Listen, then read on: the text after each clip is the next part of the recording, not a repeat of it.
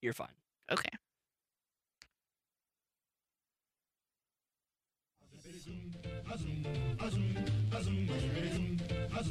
So, we all deserve love and support. To be Yes. surrounded by people who care. Uh, but so many of us struggle to maintain good relationships in our Yeah. life.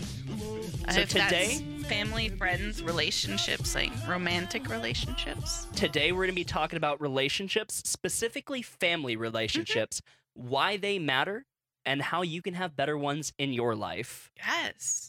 Um, but first off, welcome back, everyone, to the podcast. Welcome back to the show. If you are just now joining us, I'm Barrett, And I'm Holly. and together we're We're Optimus Optimus Labs, Labs, and, and we we want to arm you with knowledge to live a your- better life. Yes, live your best life. Um, I don't think is there- is- Housekeeping? housekeeping. I'm, I don't have any Um, real notes this week. Um, outside of this episode is coming to you late of late of late. It's late. It's my fault. I have been I have been sick. My voice has been out. Like it seems like one thing after another. When it was a when it was a record day, like I had no voice. Uh, and, Yeah. I, and if you hear me coughing or hear my voice sound like like a, a couple year smoker, I am not. I promise. I'm I'm just uh, one thing that has changed and one thing that we are trying out um, is we are not taking answers or questions from chat. yeah. Um, this is being recorded live every Tuesday and Thursday over at twitch.tv slash Octomouse Labs. yes. Um, but we are not taking questions from the chat. Um, if you want a question answered on the podcast, if you want a specific question answered, you have to tweet it to us or tag us in an Instagram story yes. And we'll pull from those at the end. We actually, I think we have one or two um, come in this episode.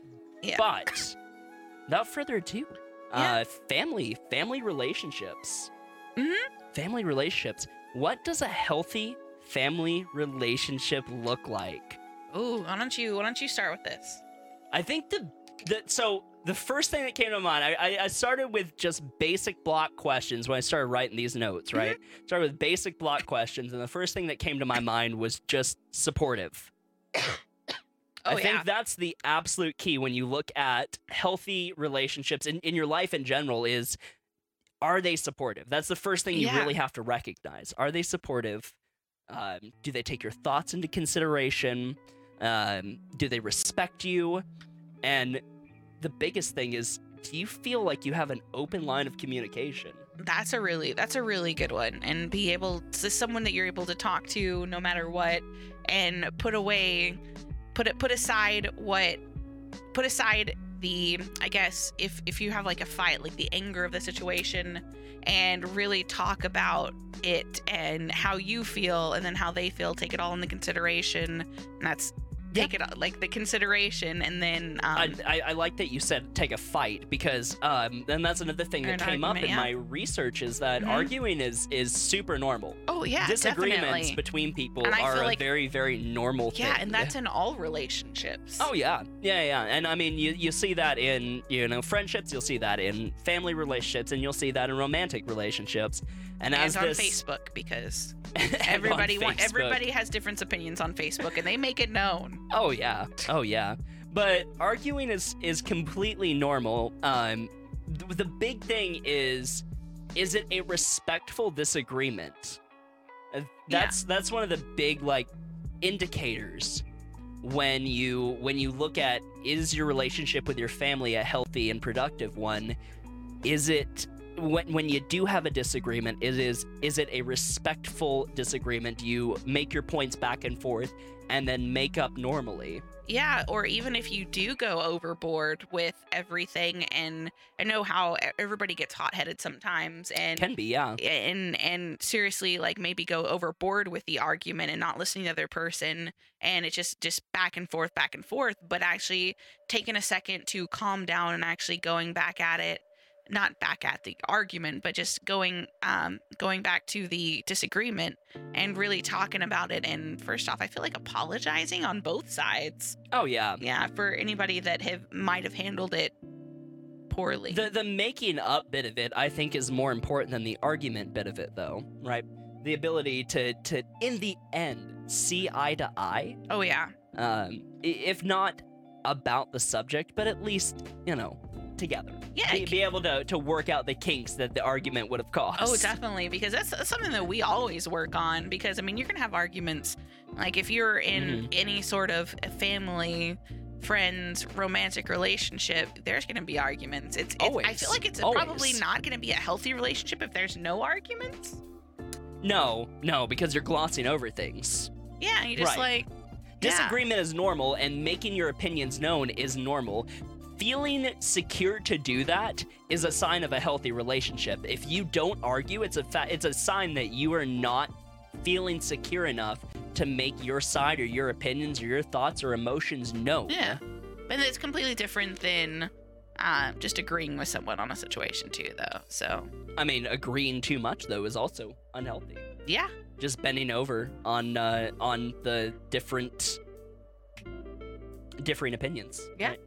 Glossing over them. Um, and some other things. So, um, other things to recognize healthy uh, relationships.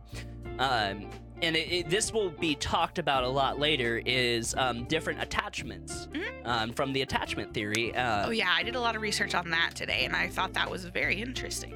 Yeah yeah, the attachment theory was really, really neat. Um, most most of the forms of attachment in there are relatively unhealthy, um, with the exception of one I really recognize, which is called secure attachment. Yes, and that's It- yeah. well, we'll, we'll get into it in just a second. Or do you want to get into in it right short, in short, children who have been uh, in- basically raised with this secure attachment now? Mhm. um, studies show are feel more secure to uh, venture out and independently explore the world.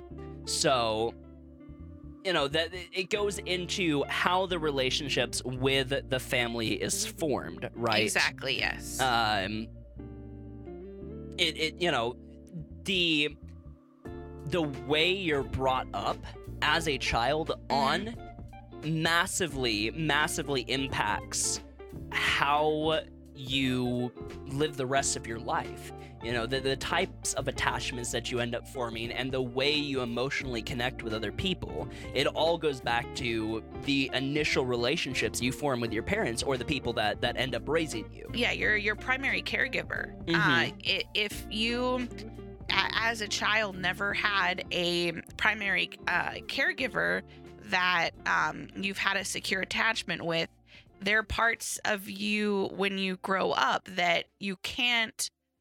It's um, like milestones and steps that you don't reach yeah um, to be able to feel secure to. I don't know how to explain it exactly. uh, form just form healthy attachments to people later in life right Yeah, just it's it's there's so many things. so and we're I know we're gonna talk in this of like, okay, if you didn't have a secure attachment um as a, a child, what what can I do to fix that?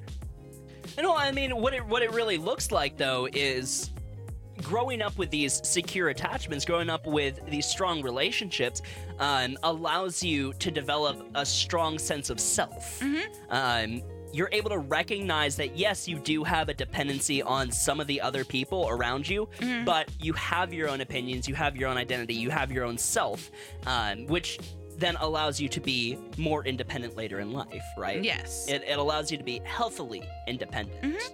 Um, and I- and that's another big one is healthy independence versus unhealthy independence. yes. Because one of the forms of attachment that you end up you could end up growing up to to express is a type of just disattachment yes. a, a forced independence. Uh, you feel that you need to be independent. You feel like you need to cold shoulder other relationships. yeah. Um, so with all that, what is an unhealthy family relationship? And it's it's funny because I actually have a lot more notes on the unhealthy Yes. than I do on the healthy. It's um.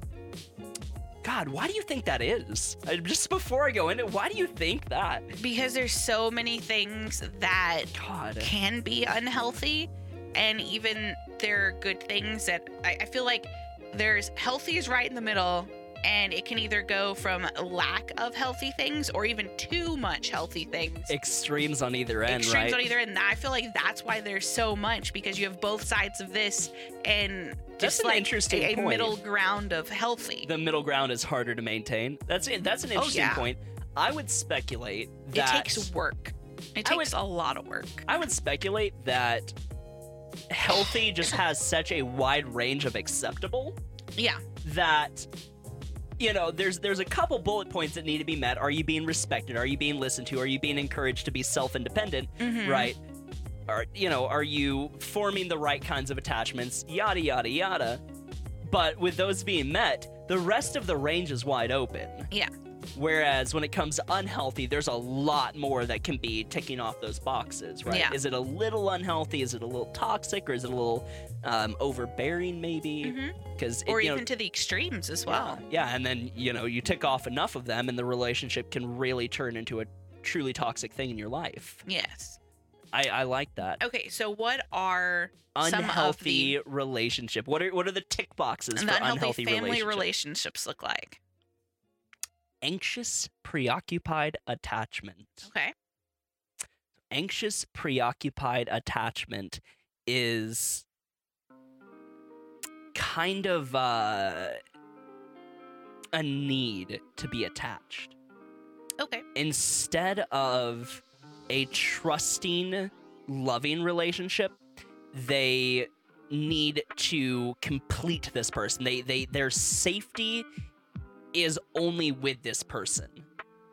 Yes. Um and you see it a lot with overbearing parents, people that have too much Okay. of a relationship um and that that also can and that that'll go into something i talk about later can go into something um for um either narcissism yeah um or codependency Mhm.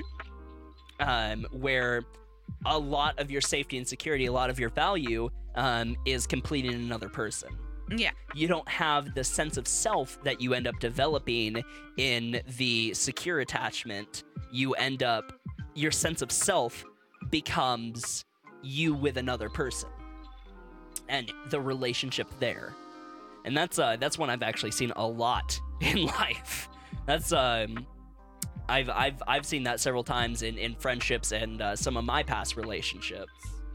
That's um a lot more common than I think people realize, and I think I I don't have a, a, a proof on this, but I would speculate it, it comes from overbearing parents, people that are, are are quick to you know pick up angry kids and pacify things and brush over the bads. Honestly, So nicely enough, like none of these I'm I'm reading some of the things and I know you said that you just you you've you've um Yeah. Oh, experienced yeah. a lot of these. oh yeah, And a weird thing is is really I don't remember anything in my childhood that was any of these extremes. that's great. That's honestly that's awesome. Yeah, and it, it's weird because every single uh, it's just it's just showing just how every single family um relationship is going to be different from people to people. Oh yeah, oh yeah, and that's that's what I meant earlier is that Mhm. healthy has a wide range. Definitely. But I feel like unhealthy is just a series of check boxes. Mhm. You know, do they do this? Check okay next. You know, Yeah. you check off enough of them and that's really how you rate how toxic that relationship is for you. yeah, and if it's a relationship that you um that you can either work on or something that you may not need in your life Yeah, at all. yeah, and that's a, that's a tough talk. That we'll, we'll talk about later. Is at what point should you cut it out, right? Yes. Um, disrespectful, obviously. Yeah. Um, picking fights over little things, manipulation. Those are those are big no-nos. oh yeah, those are- definitely. and depending on where in that spectrum it really falls, you can work out some of that. Some of it you can't. yeah, open communication with all of those things is I feel like a big thing that needs to happen. If you even start Open Yeah, oh. communication is a must. And I feel like that's going to be a huge one in all relationships. The thing of it is though, it takes two to fix or, or more than two to it takes all parties involved. That's a better way to put All it. It parties takes involved, all yes. parties involved in the relationship to fix and maintain a relationship.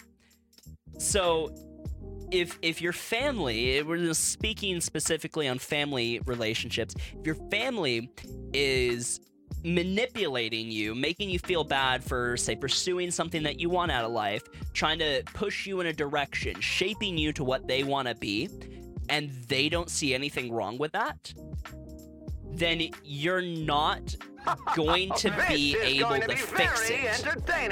You're not going to be able to fix that. Yes. If if they don't see something wrong with it and they don't want to change it, then you acknowledging that it's messed up is isn't going to change anything. You know what I mean? Yes. So, um, codependency. That's a that's a that's a big one. okay. Uh, and that's a big one, and that's one that you can see. Uh, and that's a, that's a very very unhealthy thing in relationships.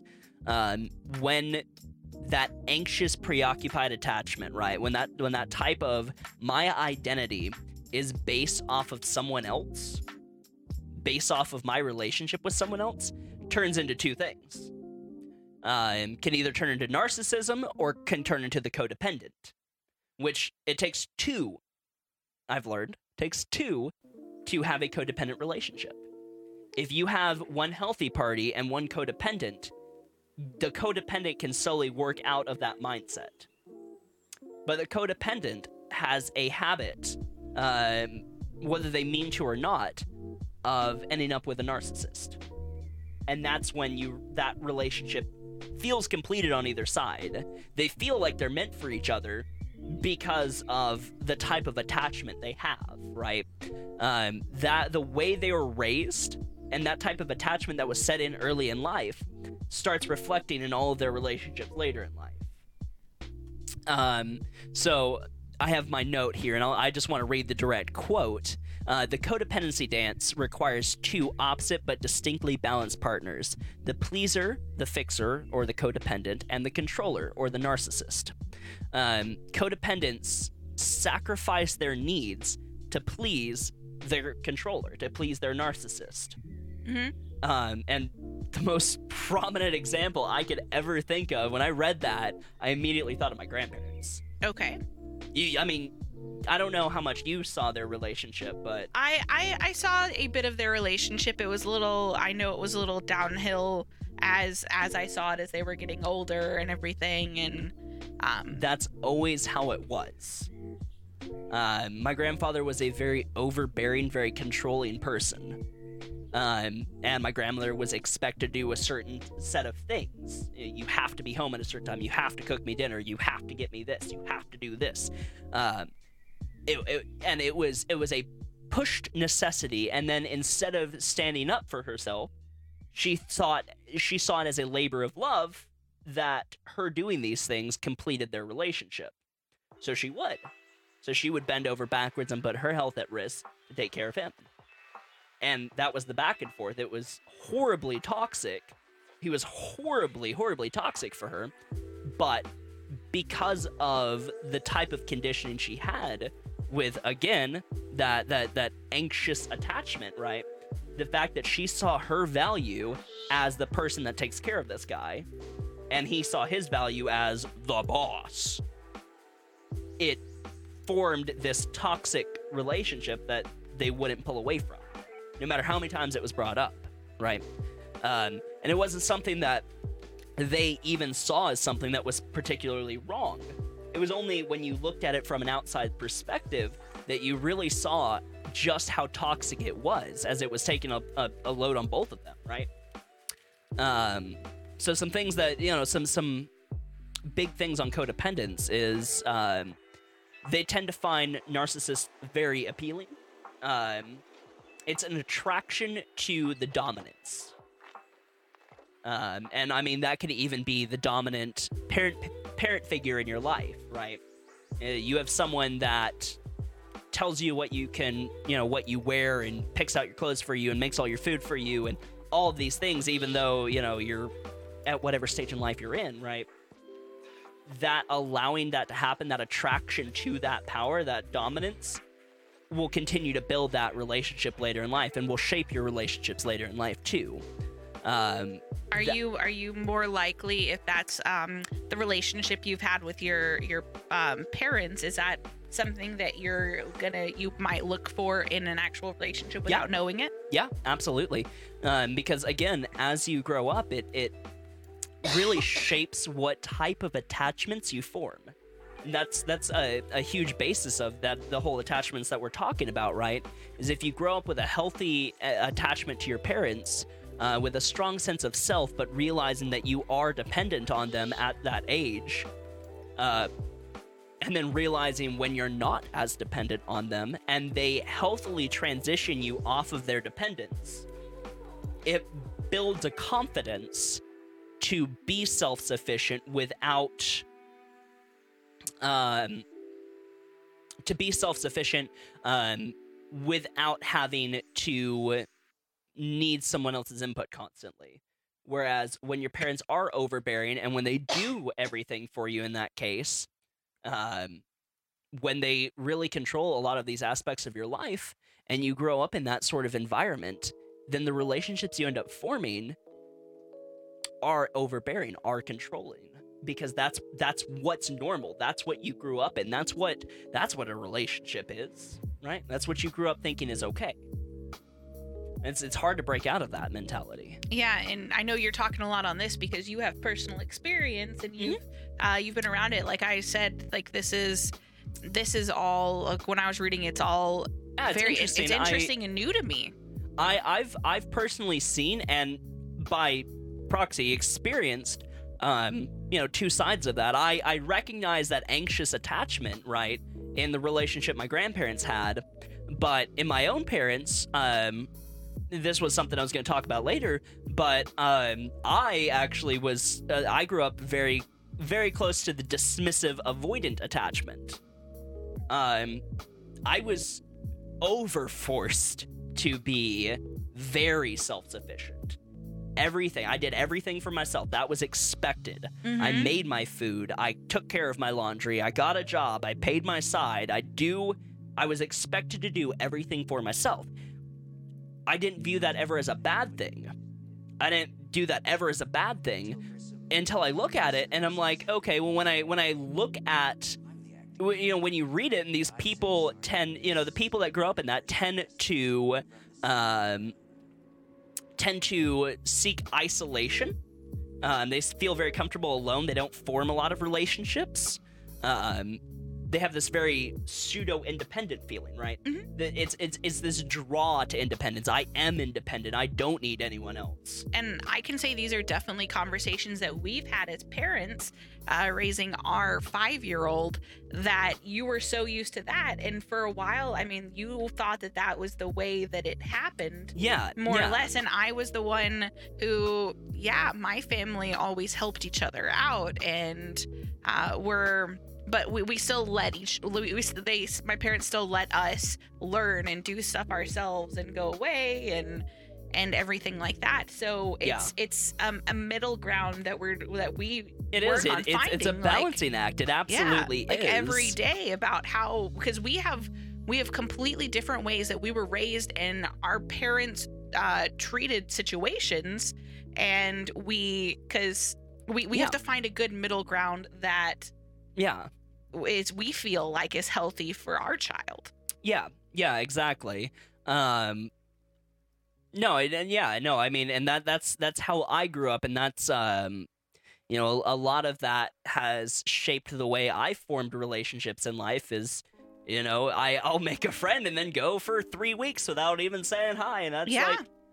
That's totally fine. That's normal. We're doing our own thing. It's like no, that's that's not That's normal. That's normally not normal. And that's something you're still working on as well. yeah that's that's something that i i you know have to recognize and keep a consistent you know thought on is that okay well i can't treat everyone with this sort of you do your own thing Yeah, and for different reasons, I've I've I've been like that too, and it's kind of I, I can tell that before I was very. Uh, I had like just a, a lot of friends in in school and stuff, and it, it probably depleted some as I left school. Uh, but uh, it was more. I, I am more now with with like depression, anxiety. It's it's it's harder to keep up with friendships and Yeah, and yeah. things like that.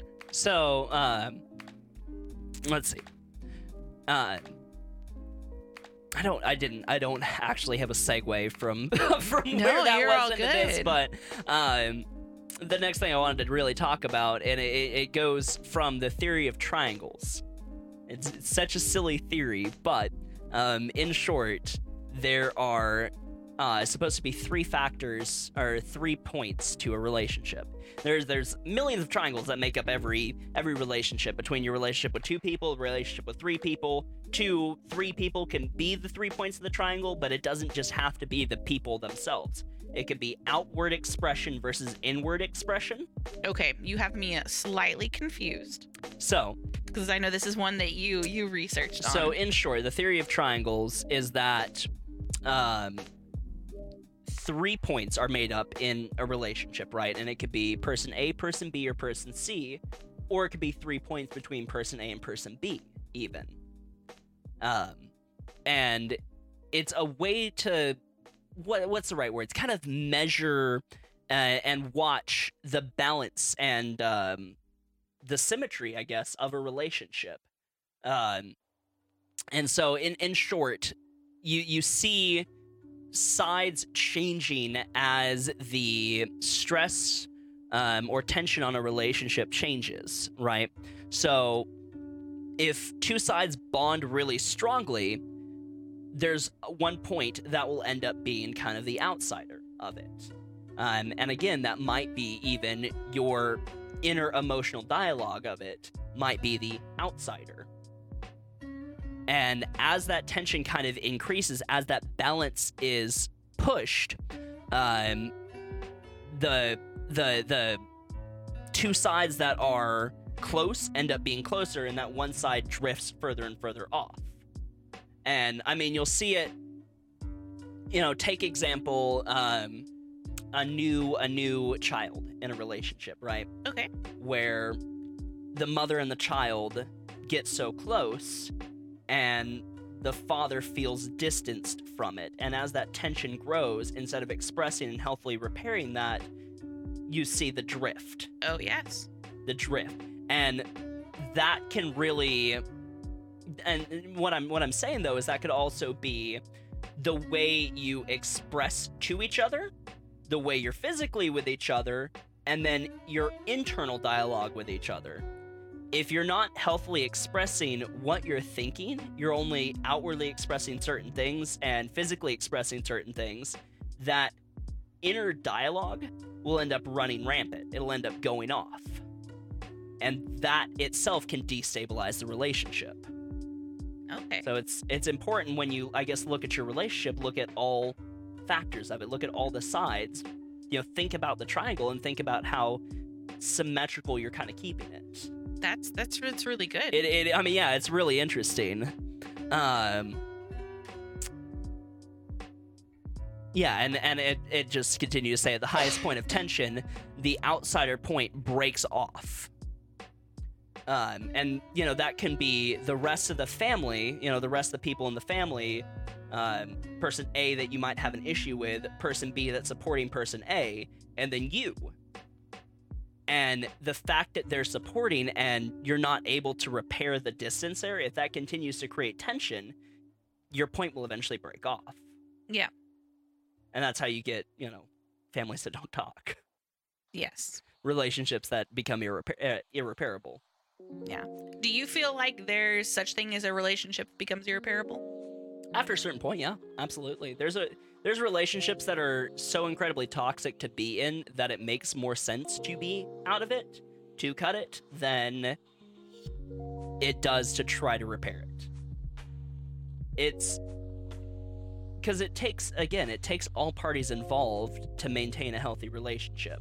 And if two of those parties don't want to you know maintain the relationship with party three then party three will drift off I, I I mean I truthfully feel different about this. I'm not I I I did not uh, research the this theory of triangles, but I feel like even if it, might be a certain point in the relationship to drift apart, but if two people or three people or whatever are actively working and want to work on it, I feel like there's always a chance. That's personally. That's if again, that's if all parties want to work on it. Yeah, It- that is. again, yeah. it takes all parties Mhm. to work on the relationship. yes. If all parties aren't willing to work on it and willing to make the compromises, then it won't ever change. Uh, And that's something that you have to recognize. You know, if you recognize a lot of these unhealthy factors in your family's relationship, you have to you have to also recognize are they even going to work on this? If you bring this up, is is something going to change? Can you actually work this through? Because if there's a stubborn refusal for change, it's not going to change Yes. plain and simple. Um,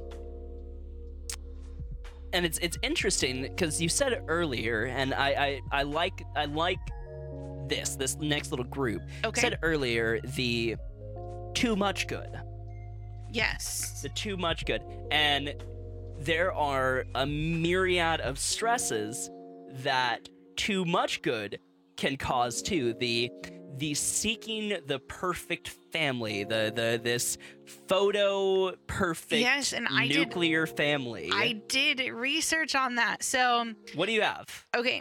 So, I I basically looked up what a nuclear family, and I'm going to uh, put what I found from the internet. I'm just going to read it out loud. Says, according to the Oxford English Dictionary, the term dates back to 1925 and actually originates from nucleus, which is originally Latin and means core. A nuclear family is a family where father, mother, and their child live in one household. They flock together uh, like objects around the nucleus. So, a nuclear family, that's what it comes from. So, I was just like, oh, wow. So, it it basically consists of a mother, father, a child, two child, two children, um, and they're all in one household. So, I was just like, okay, let me just look up family on Google Images. The Okay. word family okay 90 i'd say about 90 to 95% of all of the images i saw were this perfect family a mom a dad a uh, a child or multiple children um, just smiling all happy. I was just like yeah. that's what the internet's that's what that's, that's what the, the def- more than just the internet. That's what That's what people think. That's what society has is- is a family. is a family. And i i was just wowed i was like that's so true. That's the if, if i think of what is the perfect family and i'm doing like little quotations with my fingers right now what does the perfect family look like? That's kind of what i think because i've been ever since ever get since some, get this some was a thing. uncanny valley vibes from that almost. Exactly yeah. it's, it's it's so perfect it's almost disturbing Yeah, because- honestly and the the thing of it is when you try to push for this when you try to push too hard for that perfect look that photo perfect family that that cast it in, in in freaking plaster and put it in a museum family yes. right? It causes a lot of issues. It, it can break up a family and there's actually um, four common ways that it does break up a family. Okay you want to go into those? Love to. Um, so the spouse's relationship with each other fails um, that's a very very common one. High expectations of each. Too high expectations. Unrealistic expe- i think that's going to be the key here. Unrealistic expectations of each other either to be parents or to be a spouse or to fulfill some need there causes that relationship to drift. Um, which i mean can cause stronger relationships with children.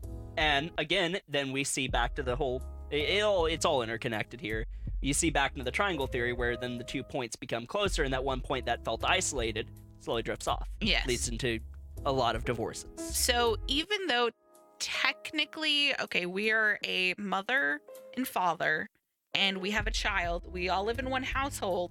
mm-hmm We are technically the the we technically, I guess, look like the the the nuclear family, and I I feel like we're the kind of the definition of it. But then I think about it as like, do I feel like I'm that perfect family on on Google? I'm just like, oh heck no, no oh no, and no I'm just like, I, I can see how people strive for that because it looks so perfect and it's they feel like it's so perfect and there's not. I don't feel like there's well, such think, thing as a I perfect family. there- well, I, I- I think moreover, it, it's not just the the mother, father, child in a household together. It goes into the it goes it goes a lot further than that. It goes to the father has a 9 to 5, mother cleans the house, children go to school and then come home and play outside in their white picket fence yard. Yes. It's it goes past just what is the structure of the household Mhm. and more what is the whole dynamic of the Yes. household. And when you that that is an entirely unrealistic expectation for a lot of us. A lot of us don't want that. Some yeah. of us do, and some people find that for each other, and that's perfect. And those people are, you know, great together. But a lot of us don't have that and don't strive for that. And when there's this pressure from one of the spouses to kind of make that, whether that be the father's idea of, I work this nine to five, I expect to come home to my house clean and you know my children taken care of and you have this this overbearing expectation it can cause the mother in that scenario to break off Yes. um, and then they grow separate because of a differing expectations there or it could be vice versa i Mhm. clean so much what the hell are you doing yeah. um, another way and it, it goes again into the marital side of it is one of the spouses crumbles under the pressure Yeah. Of, of trying to achieve this perfection this right? perfection that's pretty much I don't, I don't know if it's in in in in obtainable. Option, in option A, both people's expectations of each other are being unmet, so they drift. But in option B, one person's expectations are just so incredi- incredibly overbearing Mhm. that it crumbles the other person. Yeah. It's it's the person that works the 9 to 5 and gets pissed every day why isn't my house clean? Why didn't you do this? This is never enough. On and on and on. And they keep piling these expectations until their partner crumbles under the pressure. yes. And I mean that's how you you see people with, you know, severe depression in these relationships because I mean not only are their needs not being met, but their needs are being entirely ignored and they're being pressured into this they're they're being shoehorned into this ideal of perfection that they don't even want. Um the spouses scar their children by trying to force perfection. Oh my gosh. I that is I've an known- incredibly common one, and I've seen that so much where we and- and- are. yeah, I've definitely seen it where we are, and I, I mean, it's a big thing in school. As you're going through school, your parents want you to get perfect grades, and Dress a certain way and be on a certain team and have certain friends. And yes, it can happen in, in so many things where when you're when you're not getting, you know, when you're not allowed to develop your own sense of self, yes, and you're being forced into this mold instead of eh, you know instead of the spouse crumbling from being in the mold the child crumbles. Yes, um and that that one's a very very common one. You end up with children with extreme you know long-term issues because of this unhealthy expectation put on them. Yes, so i mean long story short it, it's not just you know the the the spouses in the relationship that end up you know with with with issues in this in this perfect ideal family model but the children can be long-term scarred from this.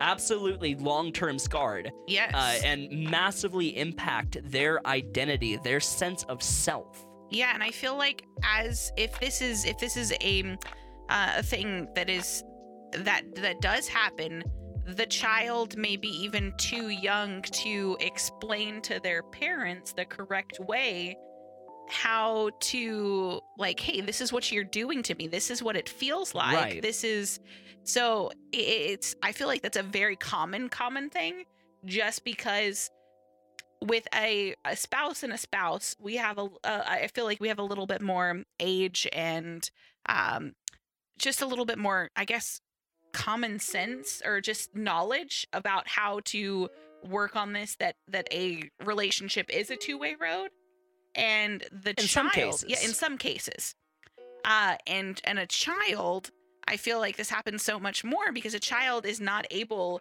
to to understand that and understand how to manage and deal with that. Right. They only know what they're being exposed to. Yeah, and then that's when they maybe lash out and retaliate and and they may not uh, you may not even necessarily realize that what you're being exposed to is that toxic for you Mhm. Um, all you feel is the pressure but it, it happens a lot at the high school level yes. where you're being pressured to get into a good school and you're being pressured to keep up good grades and keep out of trouble with the different people And be on this team and be Yeah. too too great and be pressured just to do so much. yeah um, and i think the other thing is just sometimes the unwillingness of the par- parents to hear what they're doing Yeah, exactly. you know the Thinking i the know parents better is yeah, I know the right way and I know the right way and and not taking into account that even at that age they are still a person and that pressure is still toxic to them. So I have a question for you. What do you think about this?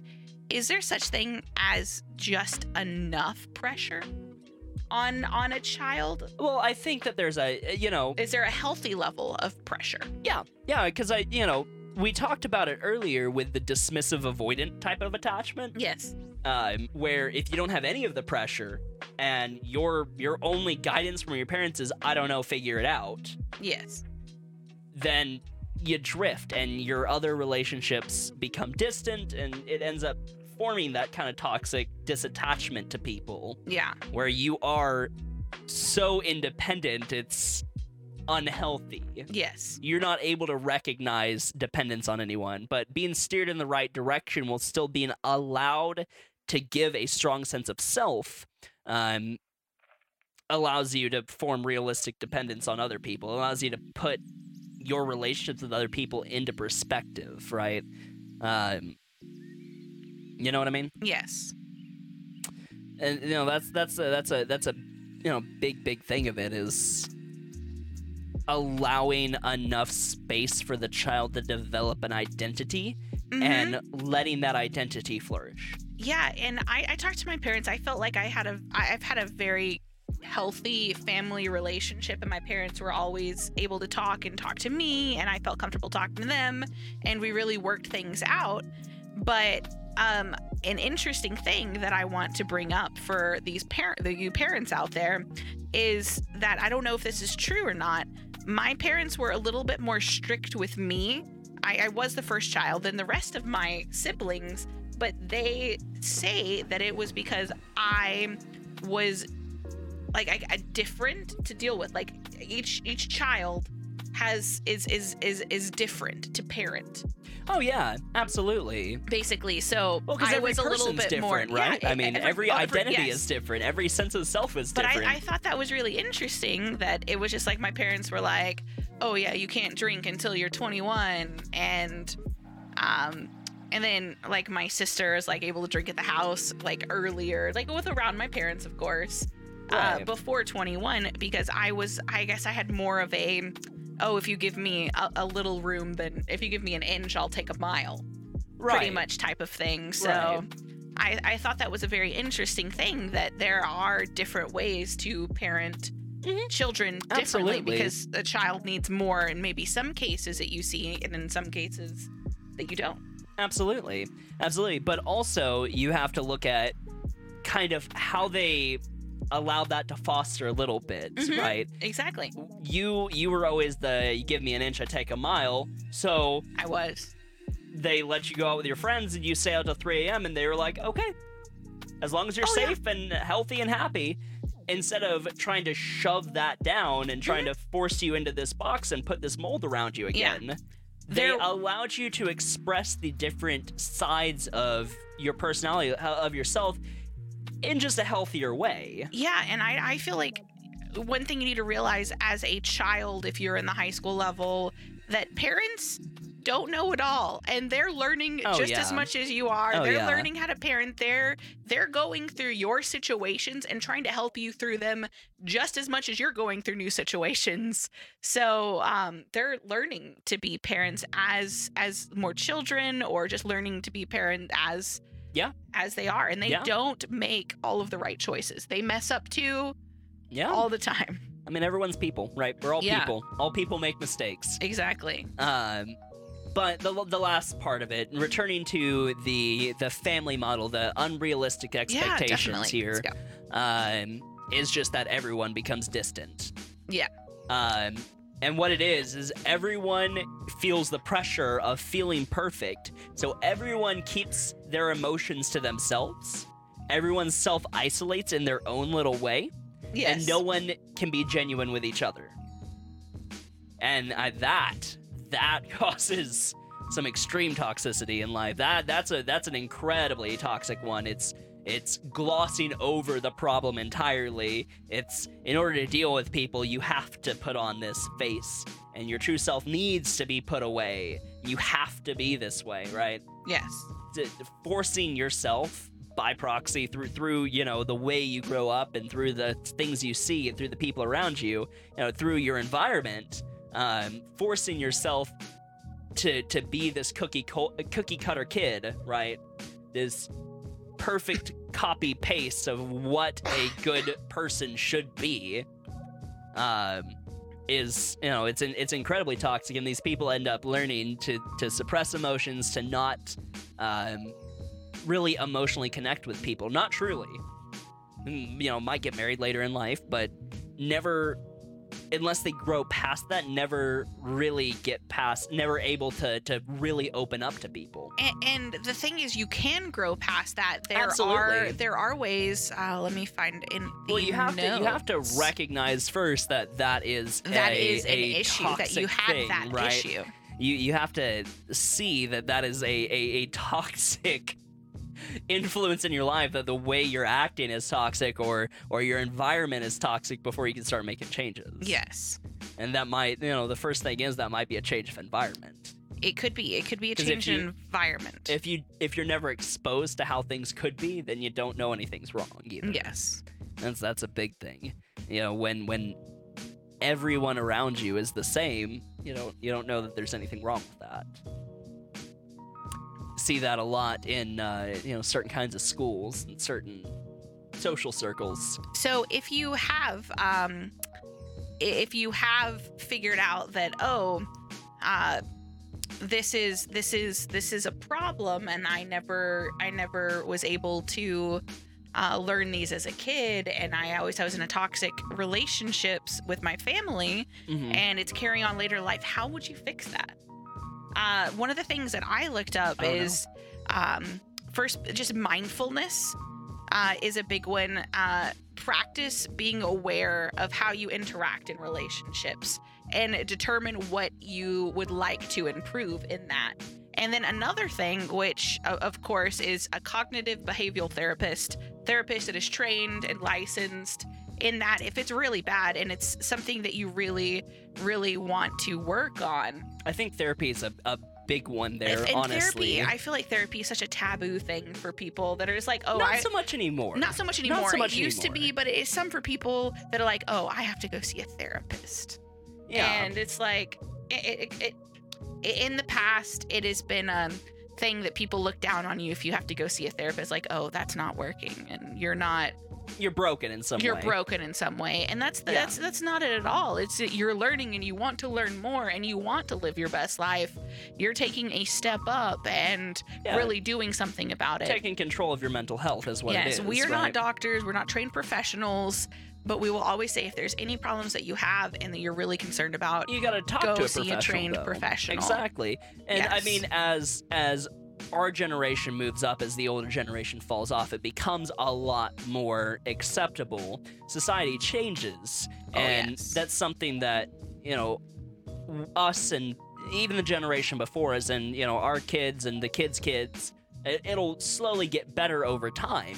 But but also I feel like it can possibly get worse because as everything changes, I feel like the different different strains in families and just different things that you were not um I guess you were not around can change if that makes any sense. I feel like as society changes, the different um I guess it the different cookie cutter like perfect family changes as well. I feel like it, it's you're I can see going to be facing Yeah, more yeah, and yeah, more I- and more i get what you mean and different things as society changes as well. Yeah. But I, I'm I'm saying specifically in the terms of of therapy is concerned, it's becoming less taboo Oh, 100%. as time goes on. 100%. It's becoming more acceptable and to, to talk about mental illness and to talk about your situations in specific. Um, but I, I like that, you know, a therapist is, is put on there because I think that's a it's a really big one. Is eh, when when you grew up in when you grow up in one of these incredibly toxic family structures, um, whether that be way overbearing or entirely dismissive, fixing the myriad of issues that can come from that is not something that everyone can do on their own, right? Breaking out of the habits that you develop as a, you know, lifelong at that point is not something that you can easily break out of. Um, so if you recognize that you have this pattern of self-destructive behavior, you have this pattern of self-sabotaging behavior, um, you recognize where it's from. Sometimes the next logical step is to go talk to a therapist, someone who's trained to help you work out of these routines, someone who's trained to help you break out of these continuing patterns. Yes. Uh, there was a quote from a uh, a book that I was listening to, and I, I can't think of the exact quote, but it was it was about Paraphrasing. uh, let's see, it is, um, it uh, one second. I'm, I'm I'm not trying to think of the quote. I'm trying to think of the best way to paraphrase it because it was just so perfect and dead on. It was about basically when you're a child, you cannot control who who's taking care of you, who your family are, uh, who your family is, and how they act. It's it later in life not making that bring you down, but doing something about it. Yeah. If that, yeah, I like that. Yeah, I mean, you, you it's can't It's what change. you do about it. yeah, you can't change the circumstances you grew up in. Yes, but, But it's you what you do about those situations. Absolutely, absolutely. Um, so I mean, recognizing recognizing that you had one or more of these, you know, destructive situations growing up, these toxic situations, um, is or really kind of everyone that you can think of, you can still be happy. yeah. there are oh, ways absolutely. that you can work through it and professionals and books and so much that you can do to really really work on it because you can be happy and you deserve to be happy Yeah, Yeah, absolutely. Absolutely. Um so okay. God. That's that's that's got off on such a tangent there. Yeah. I don't know I don't know where to pick back up in now. so what if you are what if you are a child and you are still with your parents you can't leave the situation um and what would you do about it if you see God, it really depends on what part of development you're in, right? It depends on how old you are and where in your life you're at. Well, I, I I don't know if middle schoolers would be listening to this podcast. More of probably Sure, high, school, college. age. Yeah, you're around your parents. They might be narcissistic or show some of these um, show some of these things.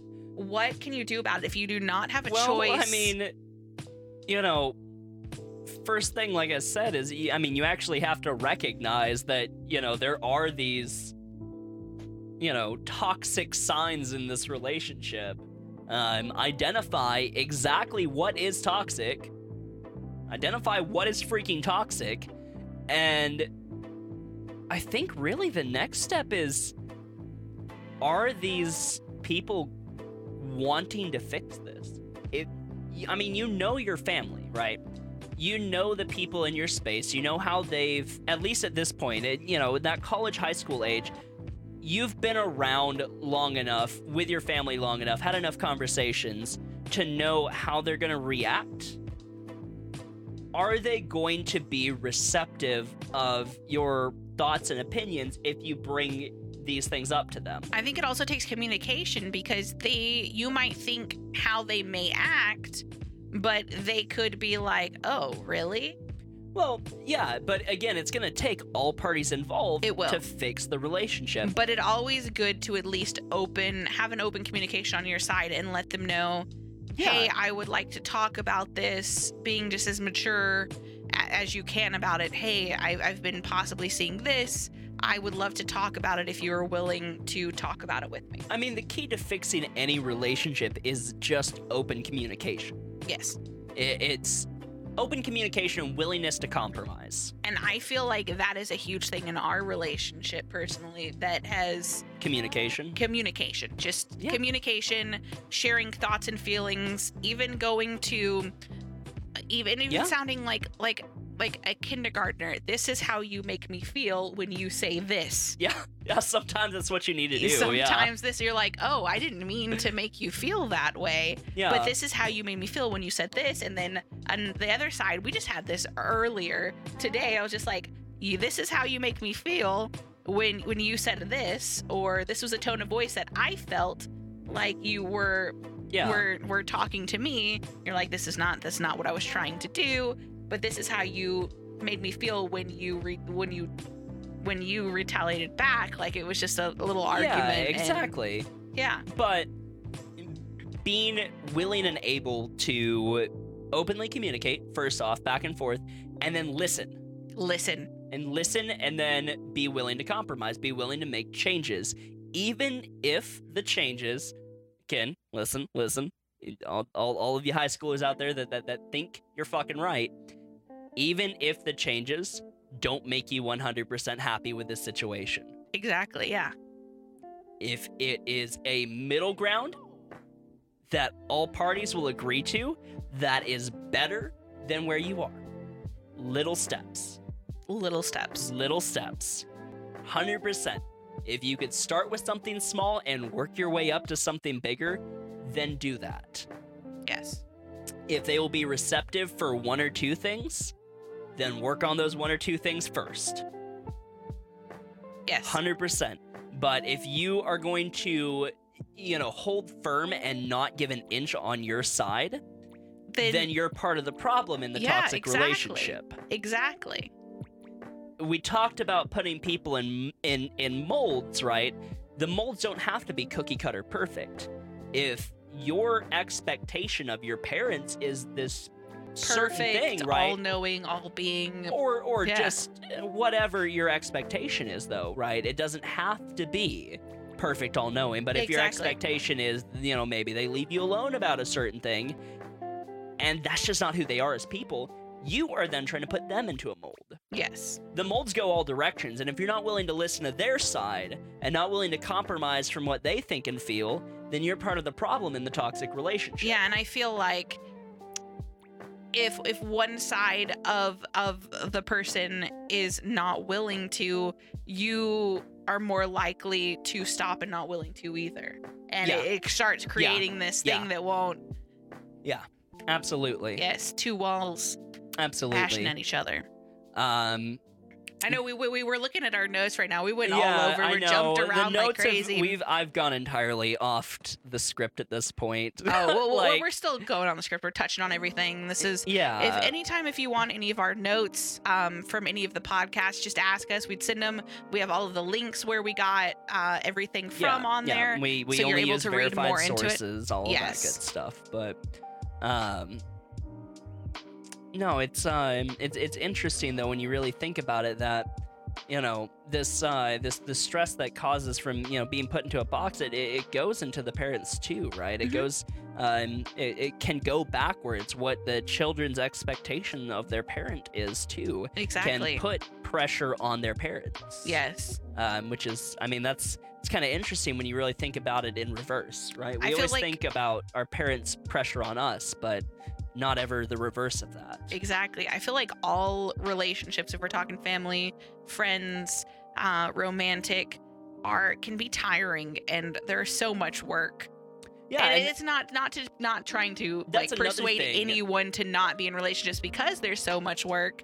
It's that we as human beings need relationships. And that's another thing, though, is that part of a healthy relationship is having a space to get away from it. oh yes um, having a space where you will be left alone and the other people that are part of that relationship knowing and being okay to leave you alone. Yes. Privacy and independence are just as important as the dependent side of the Mhm. relationship. and us um, working working together in the same house living together in the same house and not really getting a chance to get away that we we have to come up with more creative things. Like oh i'm just gonna go Outside s- for a while, yeah. i'm gonna go outside to for a while. Or i'm gonna go to the store. I'm just gonna drive around for a while. Yeah, that that's it, there's nothing wrong with that. You're you're taking a break for a second to breathe to Yeah. just be your own self too and yeah Yeah,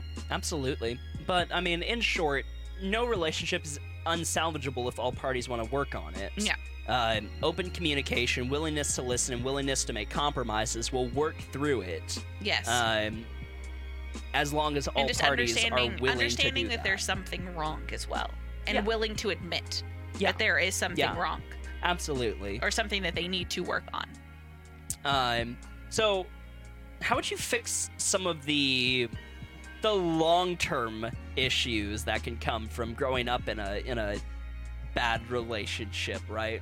Something like codependency. okay explain a little bit Well, you grew up with an overbearing parent and you later in life recognized through a pattern of your own relationships that you are becoming a codependent per- you are a codependent person. How would you go about fixing that?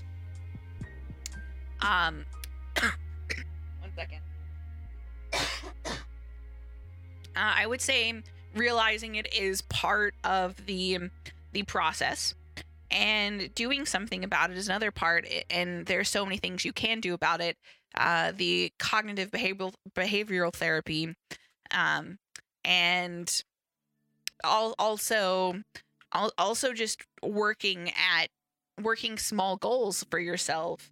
What are what what what am i doing? What do i feel like i am doing wrong and what can i do finding the gap the gap that we've talked about Yeah. what there is to fix that as well Yeah. so there's i feel like there's several different ways and um yeah. Uh, yeah, recognizing the pattern of behavior 1st Mhm. right? Seeing where, you know, by the time you recognize that you have that issue, start plotting, okay, this, you know, be mindful and recognize the pattern of behavior that is leading to this issue, right? What exactly are you doing? Where exactly are you folding? In the sake of a codependent, right? Where in your life are you making these compromises? Where in the where in your life are you bending over backwards consistently on? Uh, that is causing you issues. That it's causing your relationship to be one-sided and unhealthy. Um, and with that, you know, when when you can when you can recognize the pattern of behavior and then really think about what you want, you know, then yeah, you can identify the gap.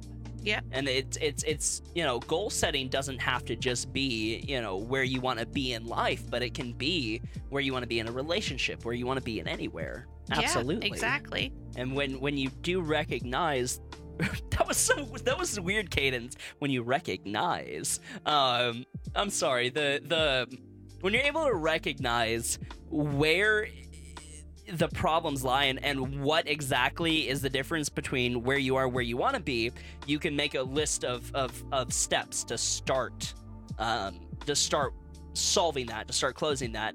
And i mean maybe step one in that is talking to a behavioral therapist. Yes. Absolutely. Or a you know, therapist or a, a lot of these, you know, things like codependence, um, codependency, or um, or narcissism, isn't something that we can easily fix ourselves. Um, but I feel like you have a huge upper hand on it if you realize that this is something that I may be doing. Oh yeah, Or- absolutely. yes. You know, admitting you have a problem is the first step to fixing it, right? Yes, it is. And people say that and you're like, "Oh yeah, whatever." But it's really no, it's, true. it's absolutely true. When you're when you recognize that there's a problem, then you're able to start in the process of fixing it. But sometimes the first step in the process of fixing it is just talking to someone who's trained to fix it. Exactly. Well, it's not trained to fix it. It's it's trained to to walk you through and see where it might have come from and work on that lack of uh the lack of I don't know how to explain it.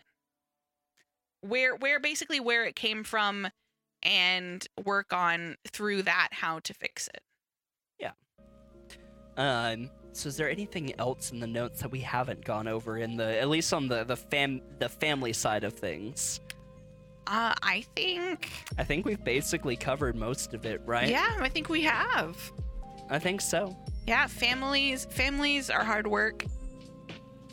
Yeah, I guess any closing notes. Families are hard work and Yeah, it, Um, it takes they can be very parties to- rewarding when when everyone works uh, with it and if everybody's willing to put a foot forward and working all work on being the best they can for everyone else in the situation that uh, you got it got it good Yeah, absolutely. Just just recognizing that. Sorry. Um, being able to, uh, you know, being being able to recognize patterns of good behavior, patterns of bad behavior, and uh, you know, recognizing what your expectations of others are and how that affects the other people in your family. I think is is a massive, you know, a massive thing in, in, in keeping the, the family unit um, healthy, right? It's um, a, a huge, huge, huge, huge, huge, huge bit of it is is just managing expectations of each other. All people are people, and being able to, you know, healthily express your sense of self, not putting each other in these molds and forcing each other to go through these different hoops. Yeah, because Um, you can't force anyone to do anything that they yeah, don't want to. Um, so I think uh, the only question I really, really see that um, was tweeted over to us, and I'll, I'll check Instagram in just a second, um, was what does happiness feel like? What is it supposed to feel like?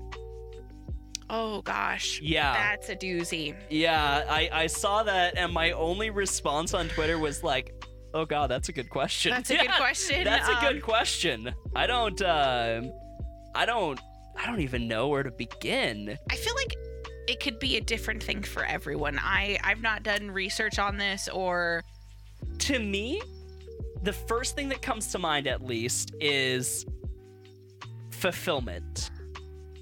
I think a, a lot of it to me is happiness is fulfillment. You like checking Instagram right now. Uh, yeah, yeah, yeah. I'm gonna check Instagram. Um, give me one second, make sure.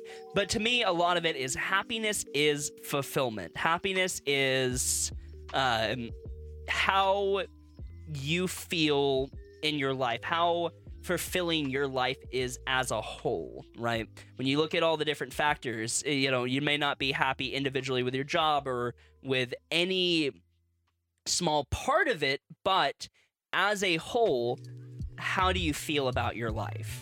And I think that's that's really what happiness is. Is is your life fulfilling to you? Does it check off all the boxes that you want? Okay. I feel like that is definitely a way to look at it. I feel like it is something that is going to feel differently for Every all- person. Every person. Yeah. It, I feel like the and I guess that's the more of the pursuit of happiness and that's really like how do you feel this happiness? Right. Because I mean, I think everyone's pursuit of happiness looks is different. different and feels different when they do achieve what they have been achieving. Yeah.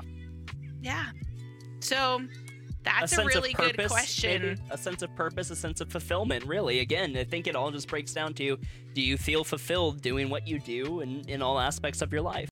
I think that's where true happiness comes. It's not what do you have, it's not who do you know, it's not where you've been, but when you get up, do you feel fulfilled waking up into your life? Okay. And I think if you do, that is true happiness. That that right there I think is is the true happiness. The pursuit of it, the the the point A to point B may look different for every person, but you know, if you're if you feel satisfied when you wake up into your life, then I think you're a happy person.